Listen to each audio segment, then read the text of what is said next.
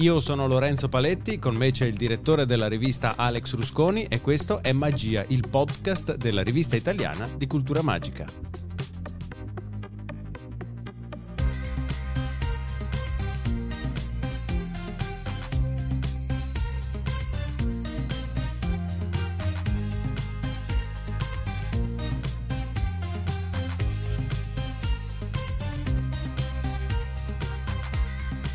Oggi insieme a noi c'è Gabriele Gentile. Gabriele è prestigiatore e musicista ed è anche protagonista dell'intervista 3 che apre l'ultimo numero di Magia. Quindi è la persona ideale per parlare della commistione tra musica e illusionismo, il tema del ventiduesimo numero della rivista.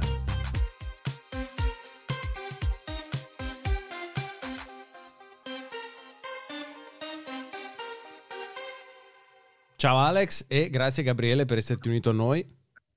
Grazie a ciao voi, Lorenzo. ciao Lorenzo, ciao Alex. Eccoci. Ciao Gabriele, mitico. In questo podcast gli ospiti si presentano da soli, così non faccio torti, no? Quindi Gabriele racconta ai nostri ascoltatori che non dovessero conoscerti chi sei e cosa fai.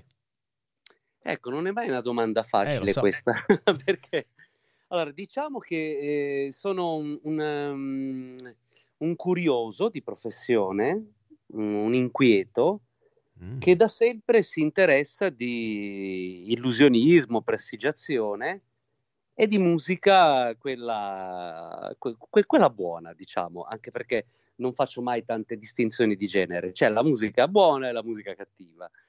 Eh, naturalmente non sta a me decidere quale delle due è buona, quale delle due è cattiva, ma credo in, in tanti anni di aver identificato qual è il tipo di musica che a me dà emozioni, a me in, interessa.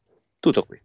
Beh, allora prima di cominciare con la nostra chiacchierata facciamo ascoltare un frammento audio della tua musica ai nostri ascoltatori, perché Gabriele, come diceva appunto ora, non è solo prestigiatore ma anche musicista. Sarebbe complicato presentarvi la sua magia in formato audio, eh, anche se si può fare, ma è un peccato non mandare un pezzo suonato da lui.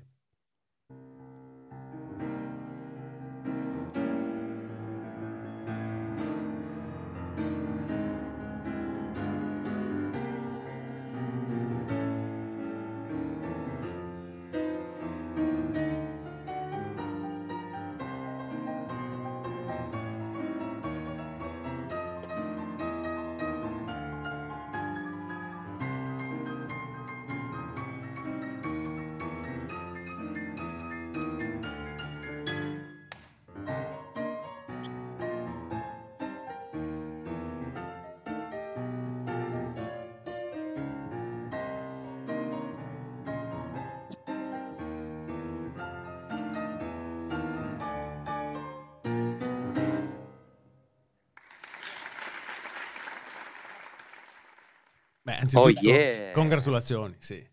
Eravamo live, eravamo in un bel teatro e ricordo anche c'era un pianoforte Steinway, perché mi piace sempre ricordare e segnalare il, il pianoforte. C'era un, uno Steinway gran coda e, è un bel pubblico. Eh, avevo deciso di iniziare con questo brano che tra l'altro se vedrai il video intero prevede anche un'interazione con le mani all'interno della tavola armonica un po' di cose interessanti, ritmiche, corde pizzicate. Ehm, diciamo che mi sono spostato un po' sulla, su questa new wave.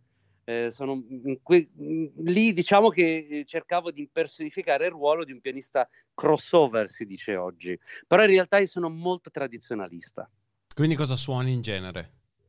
Allora, sono un laureato di musica di, classica di conservatorio, al Conservatorio Puccini di La Spezia, per cui ho passato la mia vita a studiare i classici. Adoro Chopin nella fattispecie, che continuo a studiare ed eseguire, ma da un po' di tempo la mia eh, reale direzione è diventata il jazz, ma un, tipo di jazz eh, particolare, il bebop, quindi un jazz che sta tra gli anni eh, 40, eh, diciamo tra l'epoca swing e l'epoca hard bop.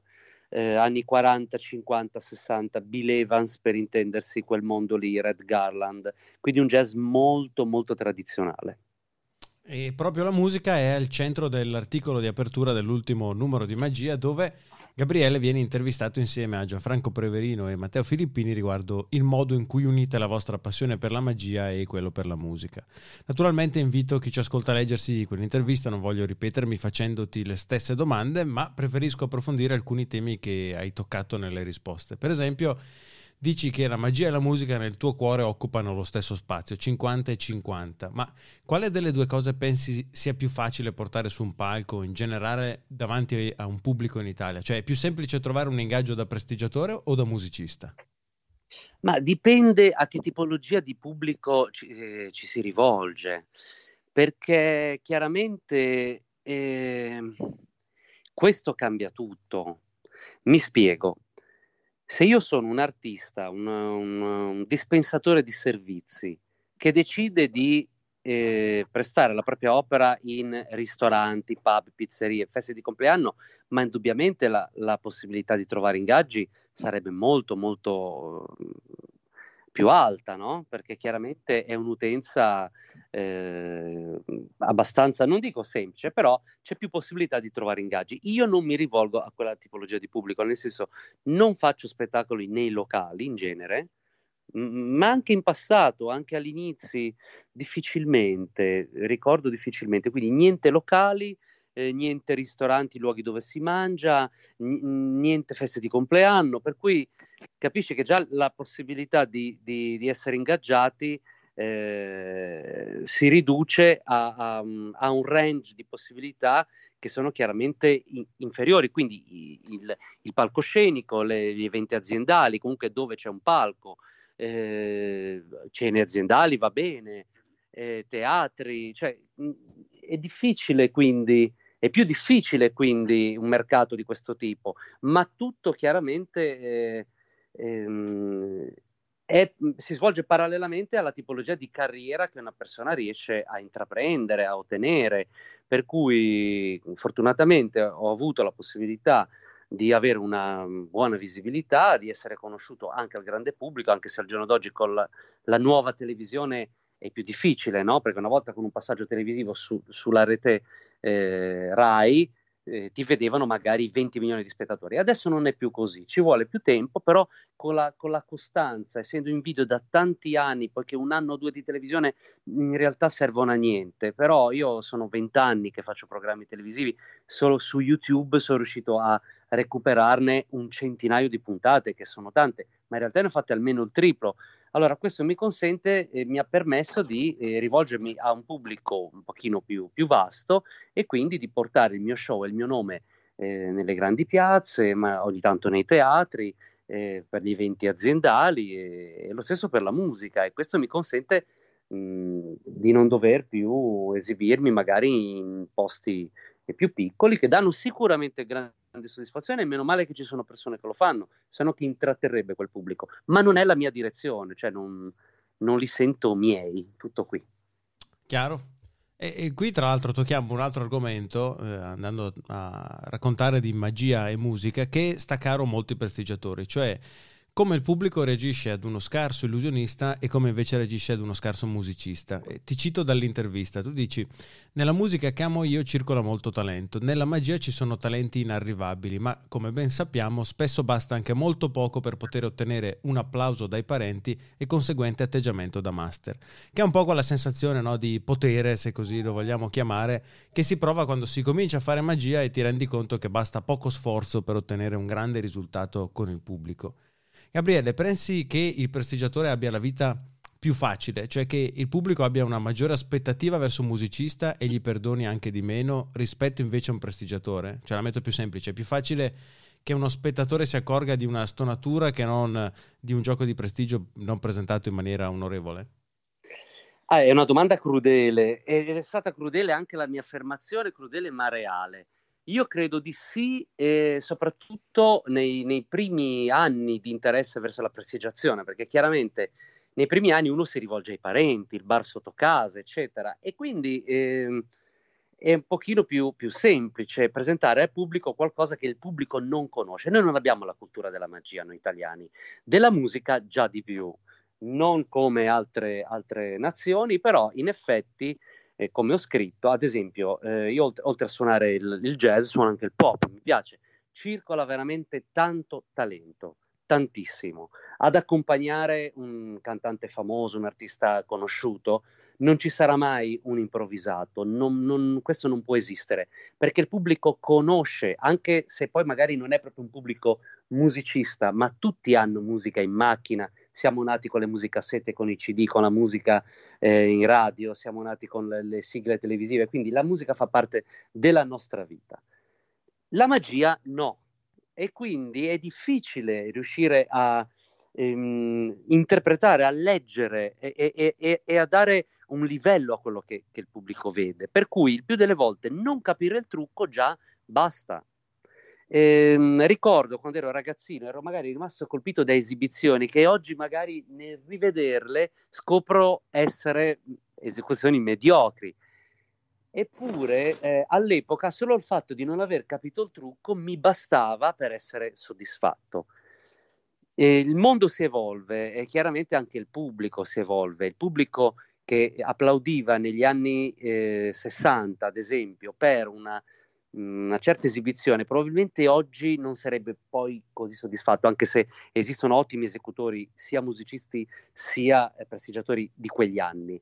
Però c'era magari un pochino di, eh, ogni tanto girava molta, molto pressapochismo. Oggi il pubblico è un pochino più scafato, però la magia rimane comunque una forma di spettacolo poco conosciuta e quindi strappare un applauso e un consenso è nettamente più semplice a mio modo di vedere le cose. Alex, non so se vuoi aggiungere qualcosa anche tu che scommetto hai la tua posizione. No, sono d'accordo con, con, Gabriele, ma questo è proprio dovuto a un fatto di, di, cultura. Io ho lavorato moltissimo anche nel mondo della musica, avendo eh, fatto radio per 12 anni e mi sono reso conto che quello che dice Gabriele è più che vero che dietro ad ogni artista musicale c'è un lavoro straordinario fatto di professionisti che seguono questo lavoro da vicino. Dietro a un prestigiatore questo non c'è quasi mai, se non per i grandi professionisti dello spettacolo. E quindi, esatto. come diceva Gabriele giustamente, c'è un, un, un pressapochismo, una, eh, personaggi improvvisati che comprano la scatola di Gentile la mattina e fanno spettacolo la sera, senza magari addirittura pagati. Ma questo è un esempio estremo di quello che però davvero succede nella magia e che non succede invece nella musica di un certo livello. E Gabriele, dedicarsi al tuo livello a due ambiti dove eh, deve richiedere non poco tempo e impegno. E di fatti mi ha fatto sorridere nell'intervista il passaggio in cui dici che per permetterti la vita che vivi sei sempre stato lontano da matrimoni e affini. E immagino che non sia un riferimento al fatto che non ti esibisci nel corso dei matrimoni ma piuttosto al fatto che non hai intenzione di sposarti. Ecco, io, io qui sono dalla tua, nel senso che poi potrebbe essere, sto lontano dai matrimoni, pari... Eh, ecco, io qui sono dalla tua, nel senso che ogni volta che ho una relazione con una persona mi sento sempre in difetto verso le mie passioni, no? come se stessi rubando tempo a ciò che mi rende me per passare del tempo con un'altra persona, che è una cosa orribile da dire, eh, me ne rendo conto, ma proprio perché in genere all'altra persona ci tengo, non voglio non dedicarle il tempo e le attenzioni che merita. Gabriele, pensi, posso, anzi, posso chiederti di descriverci la tua filosofia a questo proposito? Cioè, pensi che per dedicarsi completamente alla propria passione sia necessario fare delle rinunce in ambito sociale? Eh, allora, nascono delle, dei conflitti interiori giganteschi, chiaramente, ma negli anni poi si impara anche a dimenticarli nel giro di due o tre orette, eh? cioè con molto allenamento il menefreghismo è diventato da... Allora, non dico che ci sia una regola, io posso dire, perché ci sono persone che sono riuscite, ad esempio, il nostro maestro, ok? Sai chi è il nostro maestro, no? Ecco Signori, attenzione, tra poco esatto. assisterete a qualcosa di straordinario. No, io dicevo Rocco Siffredi. No, no, no, no, no, Il nostro maestro, il maestro di tutti i prestigiatori, è il maestro Silvan, perché è un esempio. In tutto e per tutto è un uomo adorabile, che ha esercitato la sua professione veramente, ma non a 360 gradi, a 390, aggiungo 30 gradi. Ha fatto veramente tutto quello che si può fare di buono per portare l'immagine dell'artista, perché nel suo caso è arte, perché la fa a regola d'arte, chiaramente, ad alti livelli. Bene, Silvan è riuscita a, a, um, ad avere una famiglia bellissima, moglie, figli, nipotini, lui, se lui ce l'ha fatta vuol dire che si può, evidentemente io non sono in grado. Allora, quello che mi diceva mia mamma, ma quando è che metti la testa a posto e ti sposi, le vicine di mia mamma, ma quando è che suo figlio, perché mi vedevano uscire a mezzanotte di casa e le dicevano, ma suo figlio che lavoro fa? Mia mamma ha inventato di tutto, prostituto, metronotte, magnaccio, le ha pensate tu, tutte le peggio cose, ladro, si vergognava di dire prestigiatore, no? proprio per i motivi di cui prima, no? cioè proprio il mestiere inclassificabile per lei era, era, era meglio così probabilmente. E quindi ehm, eh, probabilmente si può, ma io non riesco, non sono, non sono mai riuscito a, a, a, conciliare le due cose. Io devo dedicare tutta le, la giornata alla magia e alla musica e il fatto di essere maturato, di, testa, di, aver messo la testa a posto, nel mio caso vuol dire che ho capito che non devo fare famiglia, perché sicuramente farei infelice qualcuno oltre che me stesso, probabilmente i miei figli, che, che, perché io poi mi innamoro ogni, ogni 25 minuti, capisci? Per cui eh, non sarei un buon marito, dico la verità. Per cui maturità vuol, vuol anche dire essere in grado di dire lascio stare, non faccio, cioè, questo status che è il matrimonio, bisogna sposarsi. L'hanno fatto in tanti perché la società lo imponeva e poi i matrimoni magari sono finiti male. Allora o uno fa un matrimonio a regola d'arte come Alex che ha fatto un bellissimo matrimonio e quindi è pronto ed è in grado di, di fare le due cose, di stare dietro alla famiglia e alla sua passione. Io non sono capace, mi sveglio tardi, non ci riesco, sono disorganizzato, sono solo organizzato per le mie cose. Ho una splendida nipote che colma tutte le mie esigenze di avere un anerottolo in mezzo ai piedi con cui giocare. Tutto qui. E qui abbiamo allora una situazione interessante perché come dicevi tu, da, da un lato c'è la tua teoria che mi vede adesso in linea, eh, insomma, come filosofia di vita, mentre dall'altra parte abbiamo Alex che invece è sposato, ha una famiglia e indefesso si dedica continuamente e profondamente alla magia. Tu Alex cosa ne pensi di questo discorso?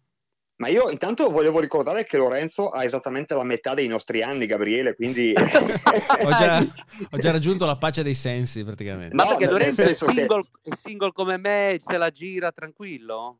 Io sì, sì, sì. posso, sottoscrivo. Ma però, perché mercoledì però... sera ho bisogno di un autista per Milano per una festa?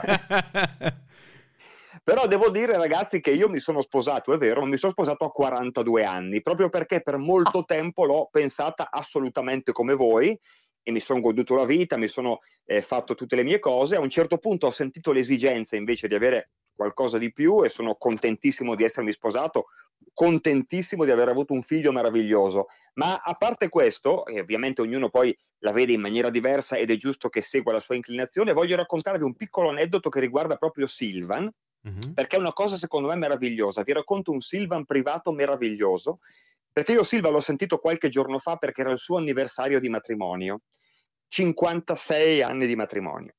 Wow. E, e, mentre, e mentre parlavo con Silva, a un certo punto Silva mi dice, Alex, aspetta un attimo, perché in questo momento è entrata Irene dalla porta e ti devo dire la verità, anche se non ha più vent'anni, è più bella che mai. Te la passo. Che spettacolo. Cioè, ragazzi, questo è pazzesco. Eh? Applauso. Cioè, pazzesco e non era su un palcoscenico, non era in televisione, era al telefono con me e, e, questo ti fa capire quanto Silvan 56 anni dopo sia ancora totalmente innamorato della splendida Irene. Io lo adoro.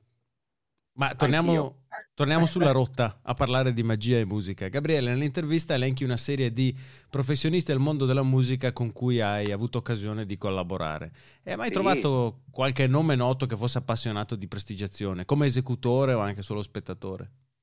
Beh, eh, irrimediabilmente siamo sempre finiti a far magia. Ad esempio Gino Paoli, che è un amico con cui ho condiviso veramente tante tante ore di buona musica, è, è un grande appassionato. E sono tante le occasioni in cui sono andato a casa sua, eh, di sua moglie Paola e del figlio Tommaso, per, solamente per eseguire giochi di magia, cioè per fare una cenetta insieme senza suonare, senza mh, parlare di musica, solamente per vedere qualche gioco. Ehm, poi Beppe Grillo abita lì vicino, è un grande amico della loro famiglia, si è sempre aggregato, anche lui appassionato di magia, ma tutti, tutte le persone con cui ho, eh, ho avuto a che fare con la musica, eh, appassionati nel senso di proprio mh, persone che si dedicano alla, all'arte magica, no, questo non mi è capitato nel mondo della musica. Però desiderosi di divertirsi, essere divertiti con piacere dal, da, da, mie, dai miei esperimenti, dalle mie proposte, questo devo dire sì, tutti.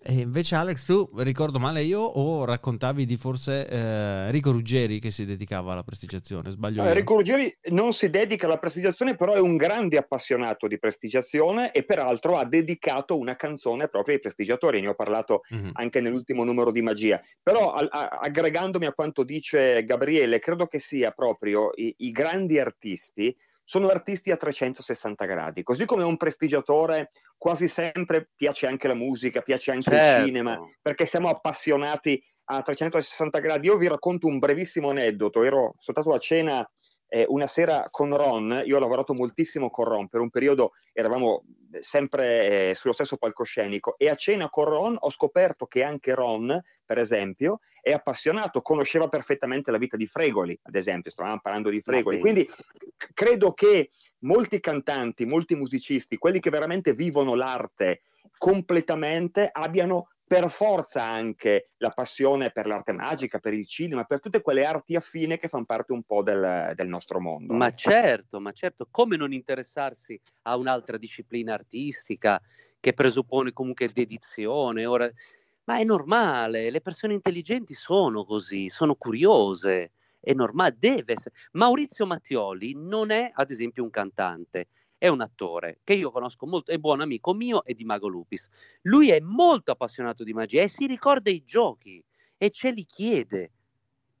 Li vede fare da me, poi li chiede a Lupis, poi li vede da Lupis, poi quando lo vedo io, oh senti Lupise mi ha fatto un gioco, me lo rivedi? Lupise, Mago Lupise. È un grande, no? E con grande entusiasmo si mette lì e si fa rapire, proprio è bellissimo, veramente. Gabriele, un'altra cosa che sono curioso di capire è se nei tuoi spettacoli usi la musica come strumento, cioè non solo come accompagnamento musicale.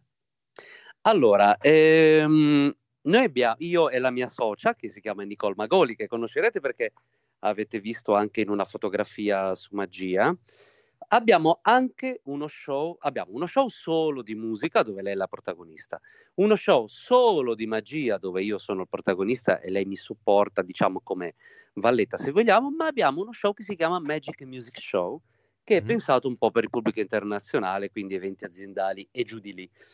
E, ehm, la magia è meno per famiglie, un pochino più, eh, c'è un po' più di mentalismo, di cose per adulti e in questo contesto noi eh, alterniamo esecuzioni live a, eh, di musica a giochi di prestigio.